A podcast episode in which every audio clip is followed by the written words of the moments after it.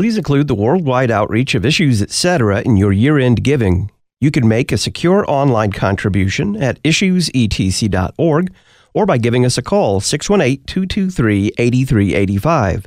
For a year end tax deductible donation of $250 or more, we'll send you our latest book, The Wittenberg Trail Paths to Lutheranism, and a new recording of 22 hymns featuring the Lutheran Public Radio Choir. Thanks for listening, and thanks for your support at the end of 2022.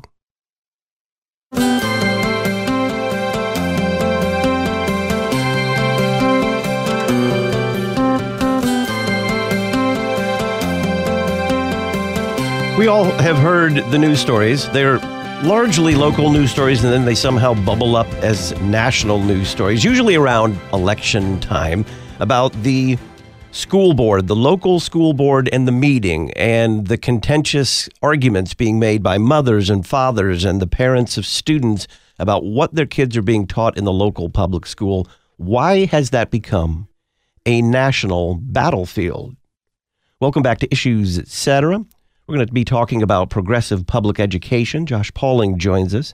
He's a classical educator, head elder at All Saints Lutheran Church in Charlotte, North Carolina. He's a columnist for Modern Reformation and Salvo, and he's written a three part series for Salvo magazine titled Schoolhouse Rots. Josh, welcome back. Hey, Todd, thanks for having me. Why have local school board meetings become a national battleground? Yeah, I think there's a lot of reasons for this. I think one reason is the last few years during the pandemic, people really saw the weaknesses and problems of the public schooling system. What used to be able to be hidden behind day to day operations now were in full view of parents as students were at home and schooling from home. I think another concern is the growing issue of how gender and race are being taught in schools, and also a very activist approach to social issues in the classroom. I think also there's just additional data as far as educational outcomes go. These are continuing to accumulate each year. We just saw the 2022 Nations Report Card released by the NAEP, which is the National Assessment of Educational Progress. And this really showed a lot of significant learning losses from the past few years across a variety of measures in math and reading both. And then I think also it's because our political environment has really become so nationalized. The way our media functions, the digital environment we live in, national rhetoric has really been brought down to the level of local political races, especially school boards. And I think school board races are especially a place where we see this manifest is because it involves children, right? And all parents want what's best for their own kids. So this has been true all over the country. I've seen it in my own local community uh, where I used to be a public school teacher. The last few years, school board meetings have had large crowds, sometimes people chanting outside. Our local newspaper has followed this very closely, as have other media sources as well. And in this year's school board elections, we really saw uh, an increase in newcomers who were running for the board. And they all had their various platforms of reform. What used to be really a, a fairly mundane aspect of local civic life now was really charged with a political rhetoric that we hadn't really seen before. You say that the rot in public schools comes down to the foundational assumptions about humanity and reality. How so?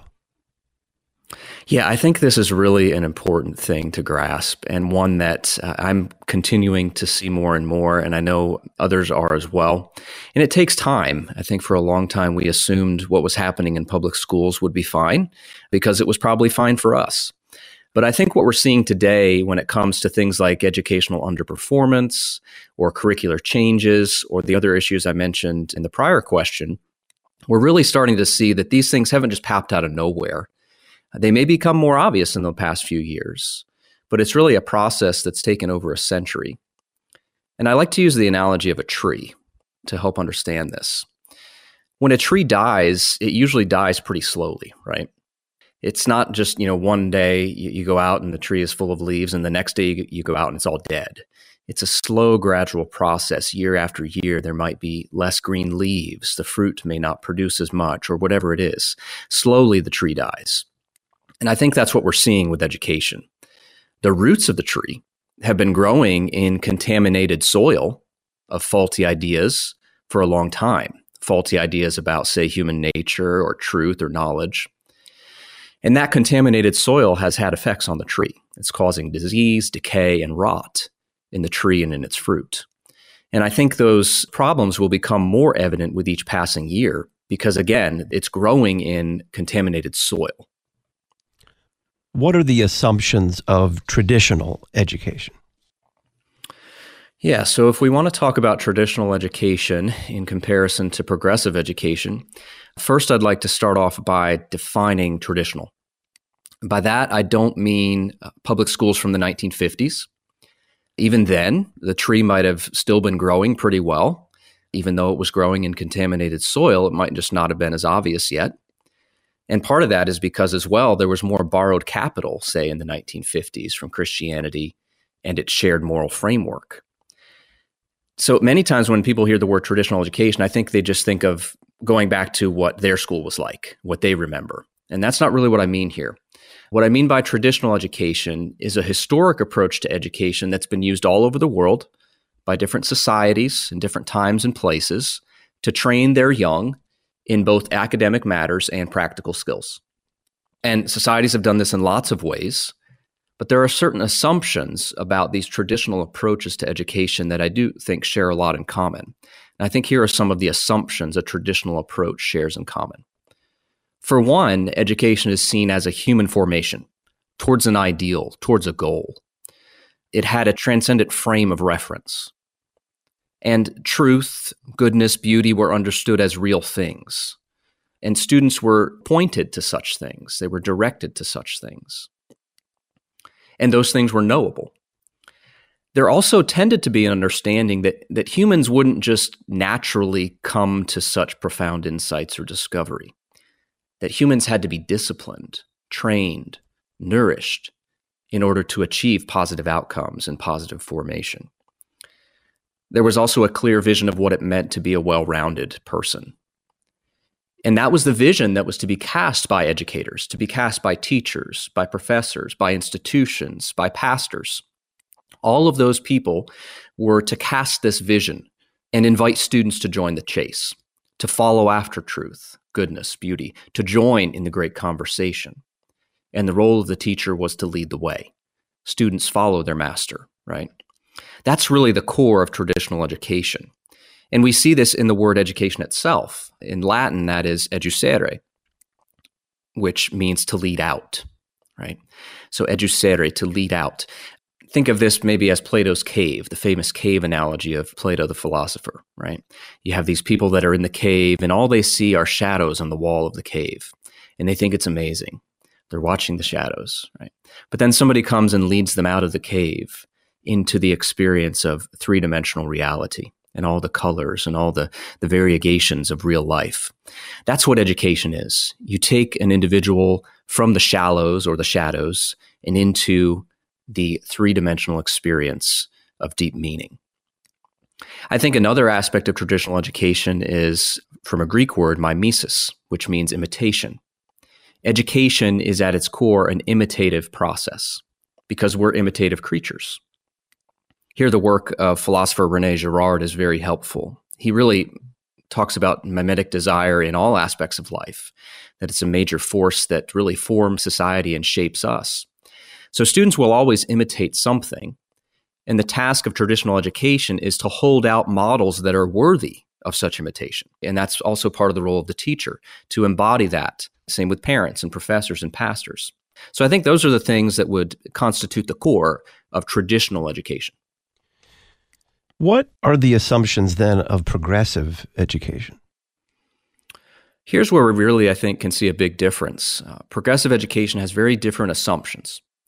First, progressive education assumes that humans are inherently good. Thus, education should be primarily about helping humans self express, right? That there's inherently good things that need to be brought out of the person. And the teacher's role is to design experiences to help students express themselves, or to socialize. We see a lot of major influences, major figures in progressive education and its history. I'll mention a few of them that I think are very influential today. One would be Jean Jacques Rousseau. One of his biggest concepts when it comes to education was the idea that humans are inherently good, but corrupted by the structures of society. So, if that's the case, that's going to inform how you educate the child, how you treat the child in the classroom. This idea uh, would be furthered throughout the centuries until we get to a figure like Maria Montessori. Uh, that's a name that people might know because of Montessori schools, right? A, a common mode, especially for preschools, to follow. And Montessori argued that education should be structured to allow the goodness of students to shine through. And if you know anything about Montessori schools, that's really what they do. They're very unstructured. They allow the student or the child to really direct and explore and to do projects and so forth. And that relates to Montessori's anthropology, her understanding of human nature as something that was inherently good. And then, probably the most recognizable name here that I want to mention is John Dewey, who really saw education as a route to self expression and actualization that through this educational process, we're socialized, we learn to collaborate, and that's really what helps democratic society evolve and progress. For Dewey, education was about socialization into a democracy and helping that democracy progress. What is constructivism and how is it taught in the education departments of higher education? Constructivism, I think, is a really good term to summarize what progressive education ends up being. It helps encapsulate what theorists like I just mentioned, Dewey, Montessori, and Rousseau, have led us to. And colleges of education draw very heavily on this theory. During my years teaching and when I was working on a master's degree in education, there were really no significant alternatives to constructivism offered. It really just was assumed as a correct theory of how people learn. So, what is constructivism? At its core, it's the idea that knowledge is a social construction, that knowledge is constructed by individuals or groups based on their experiences and environments. And here's a couple quotes from some colleges of education that might help flesh this out a little bit. Here's one Quote, people actively construct or make their own knowledge, and reality is determined by your experiences as a learner. Here's one from another college of education. Quote, as people experience the world and reflect upon those experiences, they build their own representations and incorporate new information into their pre existing knowledge or schemas.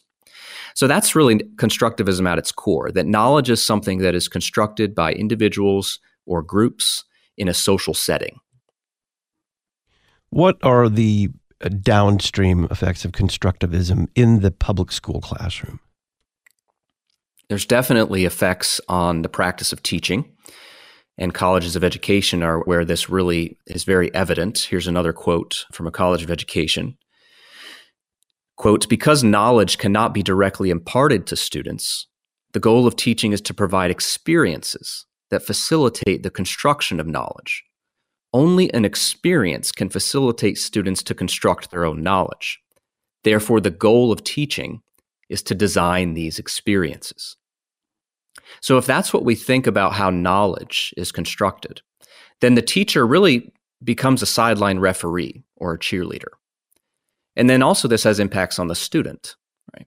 The student begins to think of themselves as the measure of truth and that their experience defines reality. So, it leads to a classroom environment where there's little guidance and direction for students, and that uh, they really become the driver I think maybe to put it a little frankly, this is how we end up with students choosing to do projects on Taylor Swift or Kanye West rather than Frederick Douglass or Abigail Adams. Since constructivism rejects objective truth and reality, what takes their place?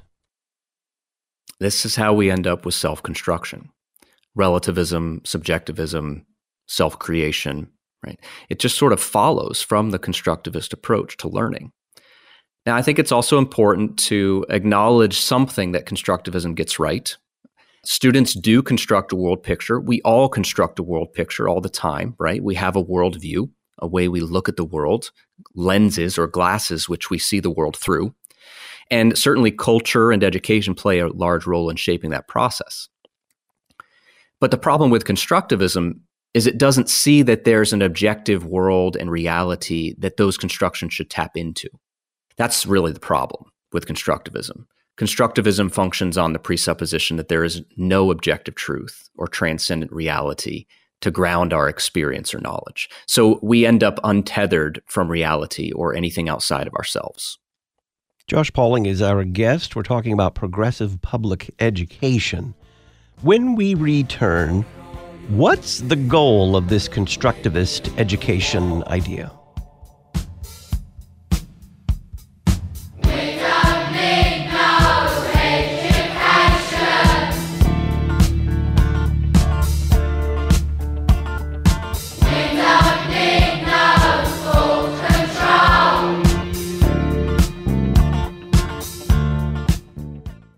What does it mean to be a man? The December issue of the Lutheran Witness takes up the question of anthropology. And for us as Lutherans, understanding what man is and who man is begins first and foremost with understanding who Jesus is and what he has done, how he is the perfect man. Pick up your copy today by visiting cph.org/witness or visit our website witness.lcms.org to learn more. The Lutheran Witness helping you interpret the world from a Lutheran perspective. Psalm 144 1 Blessed be the Lord my rock, who trains my hands for war and my fingers for battle. Those serving in the armed forces want LCMS chaplains. We need courageous pastors to bring the gospel and sacraments to those protecting our nation, along with wise counsel and the peace found only in Christ Jesus. If you are between the age of 26 and 43 and have a heart for ministry in the armed forces, call 314 996 1337 or email lcmschaps at lcms.org. The Word of God, daily worship, Lutheran hymnody and catechesis, instruction in phonics, traditional math, literature, grammar, history, Latin, and strings.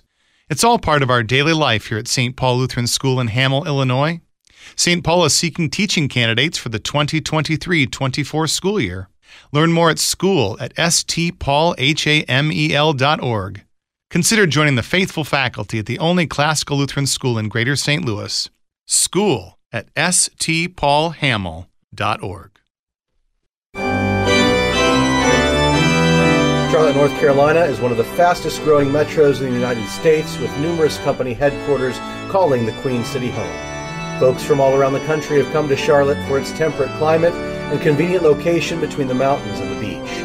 If work, family, or vacation brings you to our area, we warmly invite you to join us at All Saints Lutheran Church, the congregation confessional in doctrine and liturgical in practice. Find us online at allsaintslutheran.org. Essential exercise for the Christian mind. You're listening to Issues, etc. If you continue in my word, you are truly my disciples, and you will know the truth, and the truth will make you free. Dr. Russell Dawn, president of Concordia University, Chicago. Indeed, the quest for truth is at the core of a university's purpose. The liberal arts, illuminated by the revealed truths of Scripture, are powerful for equipping students for a life of self governance. A disciple is one who follows the Master. So, what does it mean to follow Jesus? He said that it means to take up one's cross. The cross is thus the symbol of dying for others, of dying to self for the sake of serving others. And a life of service is a life well lived. Truth, freedom, vocation. Concordia University, Chicago. cuchicago.edu.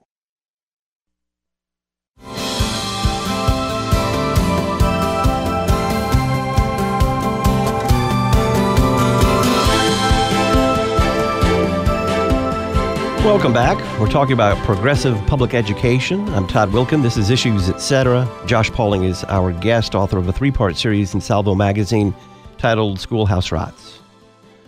Josh, what is the goal of a constructivist education? I think the goal really is self expression and socialization. If we think of Dewey, Rousseau, Montessori, and others, that's really the language they use self expression, socialization, and so forth. I'll give an, another quote from a more recent theorist as well that I think echoes that as well. One of the theorists that we read a lot in university was Maxine Greene.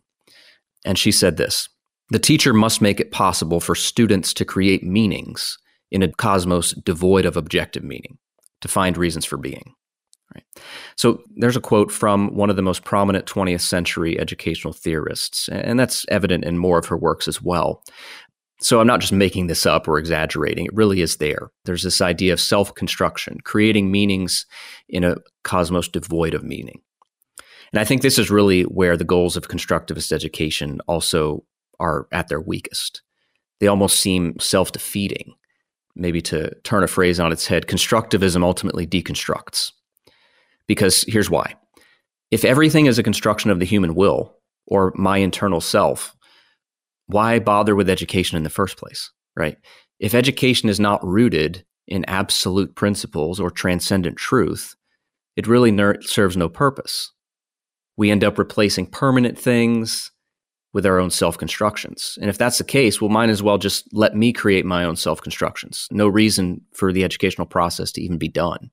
It really undercuts itself.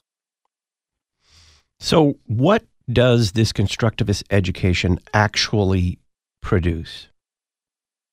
It produces narcissistic, self assured students. It really doesn't produce students with true wisdom or a transcendent view of the world. It tends to produce students that have very little true wisdom and also very little resiliency to face a challenging world. How do you respond to the assertion that constructivist education is neutral? Yeah, this is a very common assumption or claim in colleges of education and so forth. In the whole realm of public education, the idea that a teacher should be neutral. But really, no form of education is neutral. It's impossible. We all have certain assumptions about the world, about truth, about humanity, and so forth. And as we've discussed thus far, the assumptions of constructivism aren't true to reality. So it's very much not a neutral system, just like any system of teaching could not be.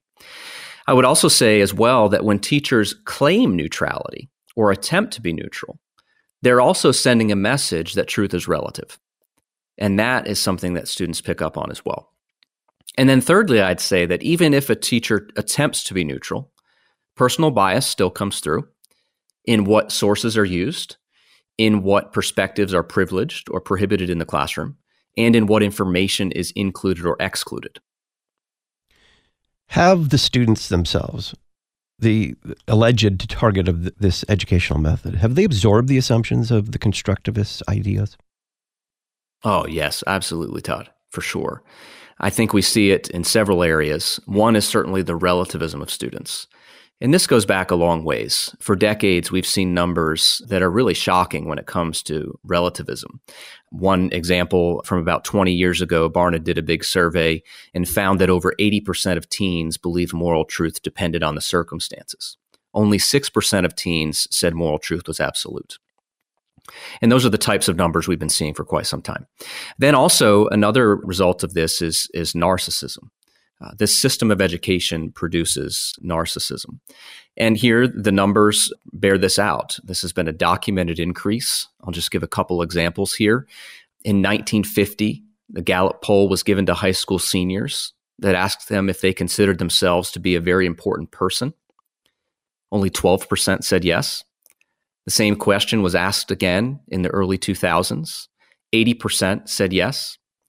And I think that would be a very interesting question to ask since the smartphone and how that's also changed our, our narcissism, our reflection, our under, understanding of ourself. So these numbers are real. These aren't just imagined changes. These are certainly fruits of constructivism. And I think there's also some more recent ones as well that are coming onto the scene. So let's walk through a couple of those. One, if I determine truth for myself, if I buy into the assumptions of constructivism, then I'm really the center of my world. And you have no right to criticize my lived experience or my truth, right? So this really leads to starker divisions between individuals and groups.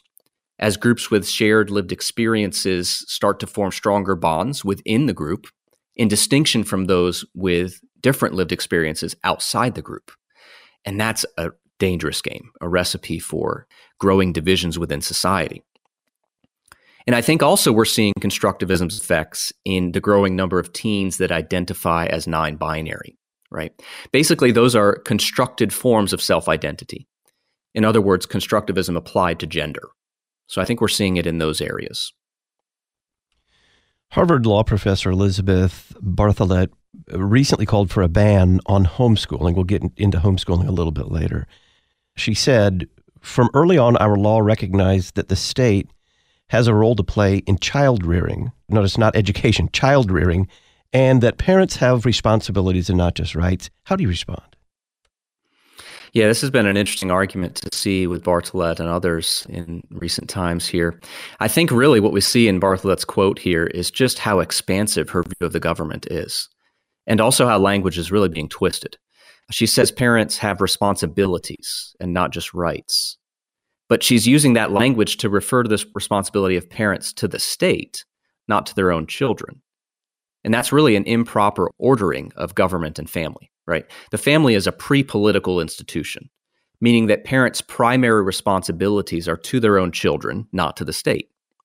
And so Bartholet's perspective here, I think, really reveals a just a very expansive view of the government. I think also Bartholet is part of a larger movement of folks who are questioning the whole role of parenting to begin with, arguing that parents, for example, should not indoctrinate their children in any way, and also arguing that only self chosen arrangements of consent are valid relationships of authority. Give us some examples of how public education propagates progressive assumptions from your own time as a public school teacher. Sure. So I taught public school history in a high school, very diverse high school, quite large, and certainly enjoyed my time there. It was a great experience, but certainly things over time became more clear and evident one of the areas where things became more clear was in uh, what resources were available in the classroom and how issues were framed. And so I'll give a couple examples here. In the history class, certainly we're dealing with a lot of relevant current events and uh, issues regarding race and gender and so forth. And I'll give one here regarding gender and, and family. Very common to see issues framed in a progressive way when it comes to women's roles and rights. So I'll give you the example of uh, second wave feminism from the 1960s. Frequently, when textbooks or sources refer to second wave feminism from the 1960s, they talk about it as freeing women from the home, where they had been confined and relegated in previous generations. So that construction puts a very negative connotation on the home, right, as something where women were sort of stuck in in the past. And really, that is a very limited view of the past, a very shallow view of the past. It doesn't even acknowledge that in pre industrial society, the home was the place of economic production for both mothers and fathers, right? And children contributed to that as well. So, really, it's a very limited view that textbooks put forward, but it's framed in a very progressive way, right? That women were being freed from the home. That's certainly one example that I saw a lot. And students really were just sort of boggled to even think about pre industrial societies. They just couldn't wrap their heads around the idea that there was something actually quite freeing about the home environment in the pre industrial world. That there was productivity and fruitfulness in the home, that people were working together, that women had agency in the home. They were involved in economic productivity, husbands and wives together, and so forth. And that was really an area where I saw those progressive assumptions. And certainly there'd be others as well, but that was an obvious one. Talk about how kind of a faceless public school bureaucracy throttled online access to conservative resources. You give some pretty remarkable examples there. Yeah, this was interesting, especially the last few years, noticed it more and more. Uh, and so I'll stick with the family example here since we talked about that in the prior question. I was doing some research one day at school on family. We were dealing with, I think if I remember right, it was the 1900s and how family situations were changing due to industrialization. So I was doing some research and thinking about doing a project with the students and looking at what sources were available and so forth.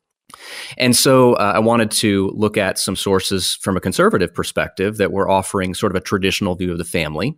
So immediately I thought of the Ruth Institute and also the International Organization of the Family. And so I tried to search those sites, and both of them came up blocked on the uh, the school computers. The internet blocking software blocked both of those. This was really interesting to me. These sites weren't anything inappropriate. They were offering simply a traditional, historic perspective on family and morality. But when I looked on the website blocked message, the wording revealed that these were considered hate groups. So the reason that the sites were blocked was, quote, violence slash hate group. This was really telling to me. I also noticed this when it came to what resources and books were available for purchase for classroom libraries. Many states across the country have been trying to grow classroom libraries so that each individual room has books that students can take home to read to try to improve literacy, right? Great idea. A lot of money's been devoted to it in, in the state I'm in and, and other states as well. But when it came time to purchase those books for the classroom, they were limited ideologically so what books you could purchase right? There were sort of pre-selected selections that were geared in a very progressive direction. Uh, so those are a few examples. And i do just want to note that these examples i'm giving aren't from a major city in a blue state okay? These were from a very red state in the middle of the bible belt south with a republican controlled legislature and executive okay? I think that's important to note. It doesn't really matter where you are public schools provide virtually the same product across the country. The curricula is similar, the textbooks are the same. Anywhere there's a smartphone, a computer, the internet, and television, you've got the same issues. So I think that's important to note. We're discussing progressive public education with Josh Pauling. This is Issues Etc. I'm Todd Wilken. Folks, you won't find progressive education at Faith Lutheran School in Plano, Texas. And if you're looking for educational options in 2023, Check out Faith Lutheran School at flsplano.org. Faith Lutheran offers a classical Lutheran education for pre K through 12th grade students. They also provide live online classes with student teacher interaction for high school students worldwide. Learn more at flsplano.org, Faith Lutheran School, Plano, Texas, flsplano.org. On the other side, Josh says he believes that there's no one behind the curtain pulling the progressive levers. We'll see what he means next.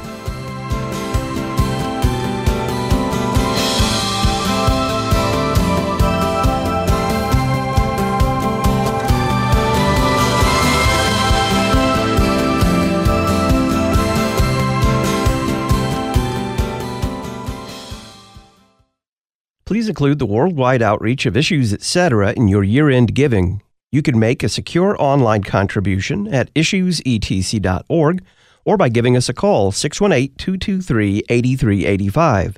For a year-end tax-deductible donation of $250 or more, we'll send you our latest book, The Wittenberg Trail: Paths to Lutheranism, and a new recording of 22 hymns featuring the Lutheran Public Radio Choir. Thanks for listening, and thanks for your support at the end of 2022. Many educational institutions are governed by the whims of culture and are increasingly hostile to the Word of God. In contrast, Faith Lutheran School in Plano, Texas provides classical Lutheran education rooted in God's Word for students preschool through grade 12. Simply put, we equip students to stand firm in the faith through solid education focused on wisdom and virtue. We offer in-person instruction as well as live online classes for remote learning. To learn more, visit flsplano.org. flsplano.org. Others talk. We have something to say. You're listening to Issues, etc. Do you long for a church where the gospel of the sinner's free justification is front and center, and yet where a robust sacramental life is confessed and lived? Do you long for a church that rejoices in the sacred scriptures as the sole basis for the church's teaching and proclamation, yet values and listens to the witness of the ancient fathers and councils? Welcome to the Lutheran Church. We're what you've been looking for. Find a Christ centered, cross focused church near you on the Find the Church page at issuesetc.org. Did you know that Luther Academy has been providing continuing education for confessional Lutheran pastors and laypeople worldwide for more than 20 years? Luther Academy publishes Logia, the Confessional Lutheran Dogmatic series, and Luther Digest. Find out more about Luther Academy and sign up to receive their free email newsletter at lutheracademy.com. lutheracademy.com and like them on Facebook. facebook.com slash lutheracademy.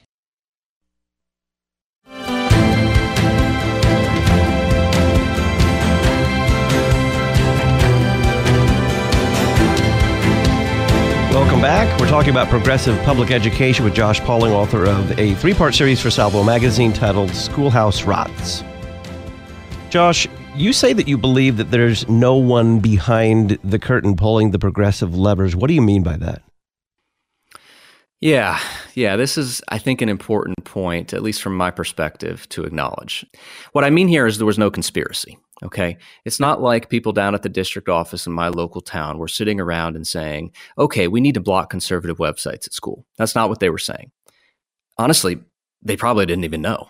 These programs they're using, these website blocking softwares and so forth, those are things way beyond the local school district, right? Those are international companies or at least national companies, corporations that have settings that are just, you know, defaulted in certain directions. So there was no one person at the district office that had it out for traditional morality. These things were being decided well beyond the ballot box, well beyond each local district, hidden deep within the bowels of bureaucracy, we might say. And really, it comes from sources that are things like the Southern Poverty Law Center, uh, which puts out a, a, hate watch each year. And groups that get put on that list then probably are the groups that internet blocking software companies then use to populate and generate what things should be blocked or not blocked, right? So it just sort of happens. Things sort of default in that progressive direction, not because one person in my district decided to do so, but because, again, sort of the default cultural direction. I think that's an important point to note I think it helps us avoid conspiratorial thinking. I think it also helps us avoid demonizing others. What are the alternatives to public education? So I would say there are probably three main options and then a lot of variations within them. So certainly public schooling is, is still an option that's on the table. I would say that if a Christian family is going to do that, they would need to do significant after schooling, I call it. And by that, I mean you really have to be devoted to digging into what your student is learning with a diligence second to none. And that certainly is going to take a lot of time, especially as things become more obvious as far as, you know, leaning in that progressive direction, as I've mentioned. So that's certainly an option. Private schooling, I think, could be broken down into two main camps, maybe just for simplicity's sake here. Uh, private schools, one type of private school tends to mimic the public school we might say progressive education with a side order of Jesus. Then there are private schools that really embrace their identity, right? And there'd be certainly Christian schools in this category that make sure that their curriculum is is soaked with the gospel and permeated by the divine logos and so forth. Those would certainly be good options. And then a third option would be homeschooling, and there's a lot of variations within that as well uh, when it comes to curriculum and so forth. Then there's also hybrid models, co ops, micro models that are emerging. I think we're really in an interesting moment here when it comes to new ideas about education. And a lot of it, what I think is most exciting, and a lot of it's being driven by local families, communities, and churches who are deciding to do this. They're taking bold steps and they're, they're willing to try something, right? Because if we don't try, then we never know. So I would say those are the options that we see, broadly speaking, today. How do you respond to the assertion that our children are, are like missionaries? In the public schools? Sure. Yeah, I've certainly heard this one a lot. I know it's a, a common sentiment, and I, I understand it to a certain degree, but I think it's really a big ask. It's like expecting maybe a carpenter with no tools to build a house, right? Have we given our students, our kids, the tools to analyze what they're being taught and communicate an alternative, right? When would we have done all of that if they're at school all the time? I think also this idea of students as missionaries misunderstands the purpose of education. Education is about human formation. It's not supposed to be a, a battleground, especially for children. And I think lastly as well, the student as missionary approach frequently it just doesn't pan out. By the time we get to the last few years of high school, all bets are off. I know that for myself. You know, the first few years of high school, I really tried to live out my Christian faith very faithfully. But by the last few years, you know, you just sort of weaken and, and it gets harder to do so. So I think those are reasons why we need to think carefully about that student as missionary concept. When it comes to homeschooling, what does that inevitable question about socialization actually reveal? Yeah, that's so true. I, have got that question frequently myself since we currently homeschool our kids. And one of the most common questions is, well, what about socialization? How are they going to be socialized and so forth? I think really that just reveals how deep John Dewey's influence goes. And perhaps the best retort is socialized into what? And I've used that sometimes if I know the person well and can sort of fire back like that. In some cases, it might not be appropriate, but I think it's a valid question to ask in the right context. Socialized into what? At what other times in our lives besides school are we put into artificial age segregated groups only to socialize with people our age? Is that really the best way to form mature and refined socialization anyway? So, yeah, that's what I'd say to that question. Is this a great opportunity for, you had mentioned private schools, parochial schools. Is it a good opportunity for Lutheran schools? Oh, absolutely, Todd, for sure. The last few years, I've I've had a variety of, of, opportunities to speak in a variety of settings and visit some Lutheran schools across the country, and it's it's really been great to see what they're doing. Some of them have been growing in numbers and so forth. It's exciting to hear about that and and so forth. It's a great opportunity, I think, to lean into our educational heritage. The Lutheran Church just has an astounding heritage when it comes to education early on in our synod, especially, nearly every congregation had a school. It was really seen as the responsibility of churches and parents to educate their kids. So, yeah, I think this is really a moment to leverage our heritage and, and learn our heritage and recover it and reclaim it. That certainly is, is going to be something uh, very important moving forward. What guiding principles should be in place when dealing with progressive education generally?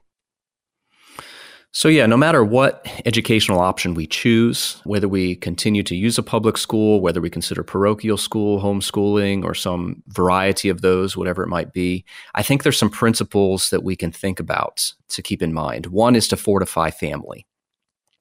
The family unit has to be the central aspect to any option that's chosen. And this really, I think, is especially today a profoundly countercultural move that requires some creativity to pull off. It can be challenging. But I think that's one of the things we really need to keep central that the, family unit has to be the basic unit of our educational approach. I think a second principle is to retain control. Educational control, we shouldn't give that up easily. Uh, that should reside in the smallest unit possible, right? And that would primarily be family, church, local community. So I think we shouldn't give up that responsibility of retaining control of education, no matter what option we choose. And then the third thing I'd say is we should lean classical. And what I mean by that is education should tend in a classical direction. Since classical education is not built upon the philosophies that have driven American education for the last century or so. And earlier, when we talked about traditional education, those were some of the classical principles I was talking about. And classical education also really provides a unified curriculum based on the proposition that truth, goodness, and beauty objectively exist and are knowable, and that Christ, the divine Logos, is the center of all of those things. So I think no matter what option we choose, we also should lean into that classical direction. And if we're not familiar with it, learn about it. Now, certainly, whatever educational options we'll choose, there's going to be hard decisions, but I'm also excited uh, about the time we're living in. Uh, there's a lot of things on the table when it comes to education that, that haven't been in the past. A lot of people are rethinking what they want for their kids. And so there's a lot of opportunity as well. So I think we shouldn't be fearful. We shouldn't be nervous. We should be able to sort of dig in and lean in and have some excitement about trying something. Is it possible to reform public education? Honestly, I'm not really sure, Todd. I think the foundations and assumptions that we've talked about today are, really built so firmly into the system. So it's hard to envision a quick change. I'll say that for sure. It would be a multi generational project, it would take a long time. And the reform, uh, I don't think, would come through the things that are commonly thrown out there, like throwing more money into the system or paying teachers more or you know setting new curricular standards or adding more technology to the classroom, those common proposals for educational reform aren't really the root of the issue. They're not going to fix the contaminated soil that the tree's been growing in for so long. It really would have to be a whole new vision of what education is and really a return to an older vision. So I think here we're we're in an era of transition in the realm of education, both in K-12 and higher education. I think there's all sorts of educational options emerging, uh, like we've said here today, and there um, uh, certainly it's going to be interesting to see what unfolds in the years to come. And again, I think it's something to be excited about, to participate in, and so forth. Why is it still important? Let's say someone says, I'm going to homeschool my kids. That's the direction I'm going to go. Why is it still important that such a parent continue to show up at local school board meetings? Because truth matters. All kids deserve what's true, good, and beautiful, and what really leads to lasting human flourishing. I think also because we care about our communities. And in, because of representative democracy in, in the system of government we live in, it's part of our vocation as citizens, right? So, yes, I've resigned from public school teaching, but I still keep in touch with my fellow teachers and administrators. I want to see what's going on. I want to keep up with what's going on. Just today, I had a, a, good conversation with a substitute teacher in our school system, and she was sharing with me some of the, the concerns and issues that she has and some of the, the things students are dealing with. So it's not a call to disengage if we make different educational options. It really allows us to engage maybe in different ways uh, and continue to do so because, again, truth matters for everyone. Josh Pauling is a classical educator. He's head elder at All Saints Lutheran Church in Charlotte, North Carolina, and author of a three part series for Salvo magazine titled Schoolhouse Rots. You can read it at our website, issuesetc.org. Click Talk on Demand Archives. Josh, thanks. Hey, thanks for having me.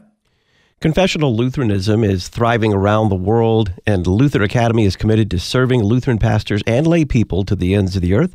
Find out about the worldwide mission work of Luther Academy at lutheracademy.com, lutheracademy.com. Next week on Issues Etc., we'll have Dr. Albert Mohler respond to E.J. Dionne's pro gay marriage column. We'll get a review of the movie Avatar from Pastor Ted Giese. We'll have Pastor Hans Fiene make the case for worshiping on Christmas Day, and we'll play What's Your Favorite Christmas Hymn and Why. I'm Todd Wilken. Thanks for listening.